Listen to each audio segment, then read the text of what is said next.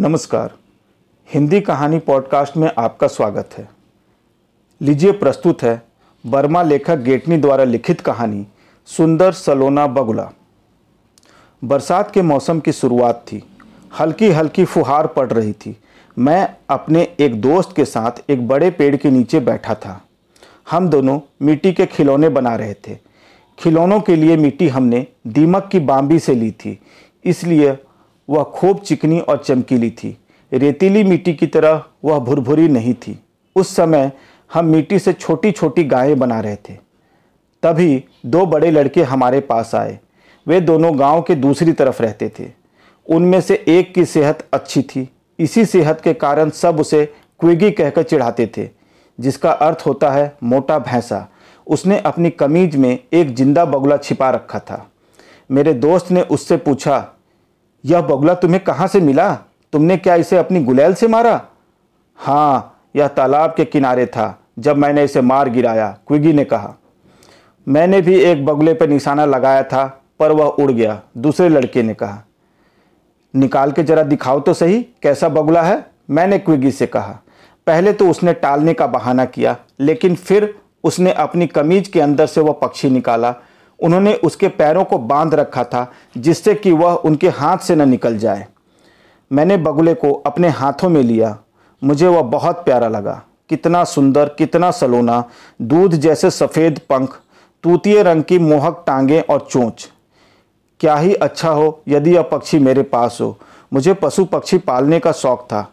मेरे पास इस समय एक कुत्ता, एक बिल्ली और एक बड़ी मुर्गी थी। मुर्गी ने अब तक चौदह अंडे दे रखे थे।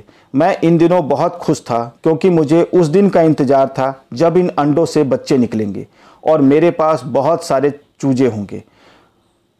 पर अब मुझे वह सब याद नहीं था, बल्कि सिर्फ़ यही इच्छा थी कि किसी प्रकार क्विगी से उस सुंदर बगुले को ले लूँ। क्विगी भी मेरे चेहरे को देखकर भाप गया कि मेरा मन बगुले पर अटक रहा है। उसने मुझसे पूछा, तुम क्या इसे पालना चाहते हो? मैंने फ़ौरन उत्तर दिया, चाहता तो हूँ, पर तुम क्या मुझे दे दोगे? क्यों नहीं? तुम ले लो, लेकिन इसके बदले मुझे कुछ देना होगा। मुझे दस सिगरेट चाहिए। मेरे साथियों में तो कोई भी सिगरेट नहीं पीता था। कहाँ से सिगरेट दूँगा? क्विगी और उसके साथी तो हमसे बड़े थे। वे सभी छिप छिपाकर सिगरेट पीते थे। मैंने कहा, मैं बगुला तो लेना चाहता हूँ, पर सिगरेट मेरे पास नहीं है। लेकिन तुम्हारी बुआ जो तुम्हारे साथ तुम्हारे ही घर में रहती है, वह तो सिगरेट पीती है ना? उससे लेकर कुछ सिगरेट दे दो। नहीं, वह मुझे नहीं देगी और मुझमें इतनी हिम्मत नहीं कि बुआ से बिना पूछे सिगरेट ले लूँ। यदि तुम चाहो तो मैं इस बगुले के बदले तुम्हें कुछ पैसे दे सकता हूँ। पैसे हमारे किसी काम के नहीं। हम तो सिर्फ़ सिगरेट, हमें तो सिर्फ़ सिगरेट ही चाहिए। यदि तुम नहीं दे सकते हो तो हम किसी और से बात कर लेंगे। मैं बिल्कुल निराश हो गया। क्या करूँ? कुछ समझ नहीं आया। मुझे बुआ की सिगरेट चुरानी चाहिए? नहीं, ऐसा करना ठीक नहीं। यह तो कोई अच्छी बात नहीं। और फिर उसके बाद जो पिटाई होगी, मैं सोचता ही रहा। अच्छा चले, क्विगी के साथी ने कहा। क्विगी ने मेरे हाथ से बगुला छीना और दोनों चल दिए। बगुला मेरे हाथ से अलग होते ही अपने पंख फड़फड़ाने लगा। ऐसा लग रहा था, मानो वह मुझसे दूर नहीं होना चाहता हो। मेरा दिल उस बगुले के लिए छटपटाने लगा।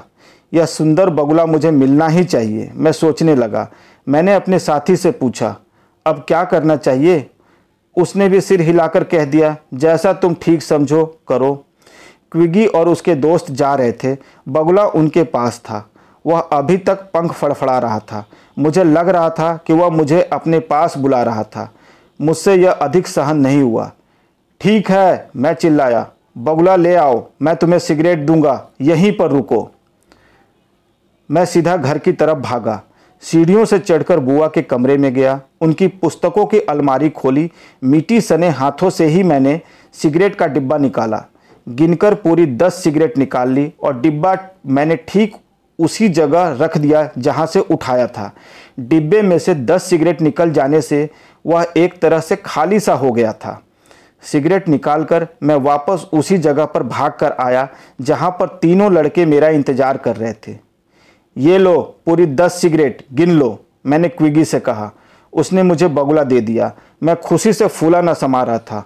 सोच रहा था, मैं इस समय संसार के सबसे सुंदर बगुले का मालिक हूँ। मैंने अपने दोस्त से विदा ली और पक्षी को लेकर घर आ गया। एक पुराना बक्सा और बाँस की कुछ छड़ियाँ इकट्ठी करी। उनसे एक पिंजरा बनाया और बगले को उसमें रखा। पिंजरे में मैंने उसके खाने के लिए भी कुछ रख दिया। मैं दिन छिपने तक उस सुंदर पक्षी में ही खोया रहा। उसके पिंजरे के पास ही बैठा रहा। उसकी हरकतों को देखकर खुश होता रहा। रात हो गई। रसोई में खाना बनाने की आवाज़ मुझे आने लगी। खाना खाकर फिर मैं अपने बगुले के पास आ गया।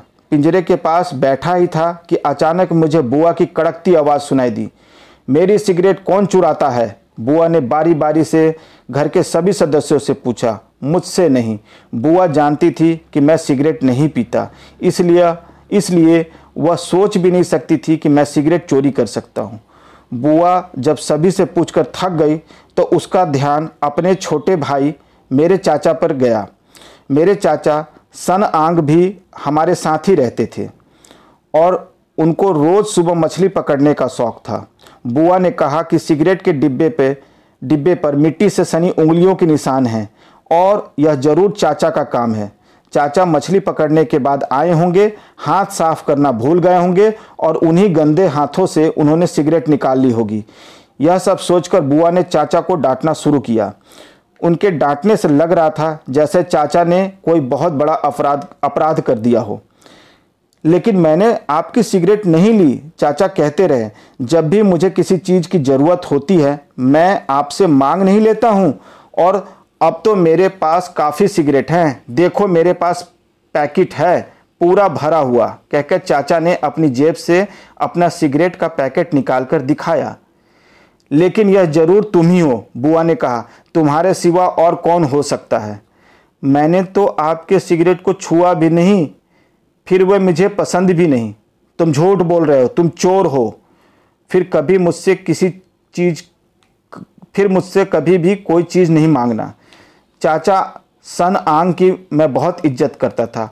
वे मुझसे उम्र में भी बड़े थे। बुआ जब उनको डांट रही थी, मुझे अपने ऊपर शर्म आ रही थी।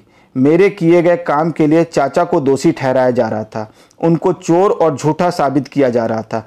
मैंने सिगरेट उठाते समय यह बिल्कुल भी नहीं सोचा था, लेकिन फिर भी असली चोर मैं ही था। चाचा को डांट पड़ रही थी और यदि वह इस, और यदि इस सब, इस वक्त मैं चुप रहता हूँ तो मैं चोर के साथ साथ झूठा भी हो जाऊँगा। चुप रहना भी तो एक तरह से झूठ बोलना ही है।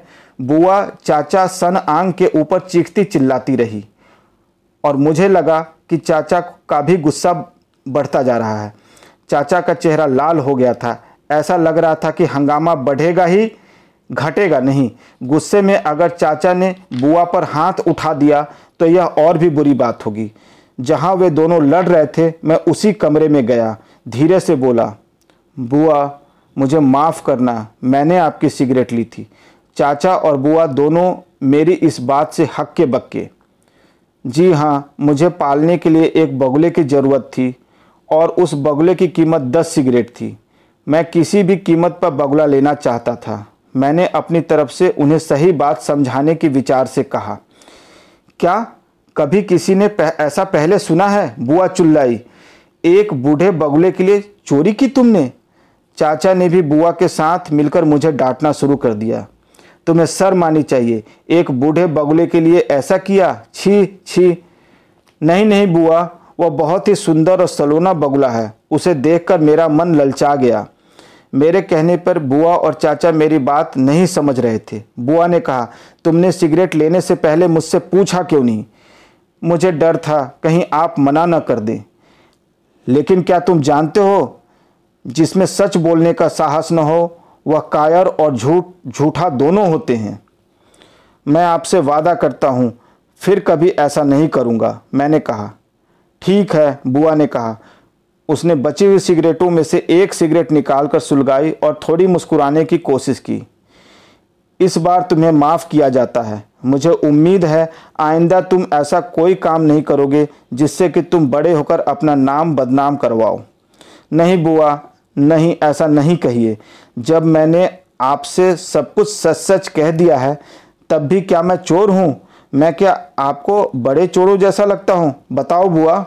बुआ ने मेरे कंधे पे हाथ रखा और मुझे थपथपाया। नहीं, तुम चोर नहीं हो।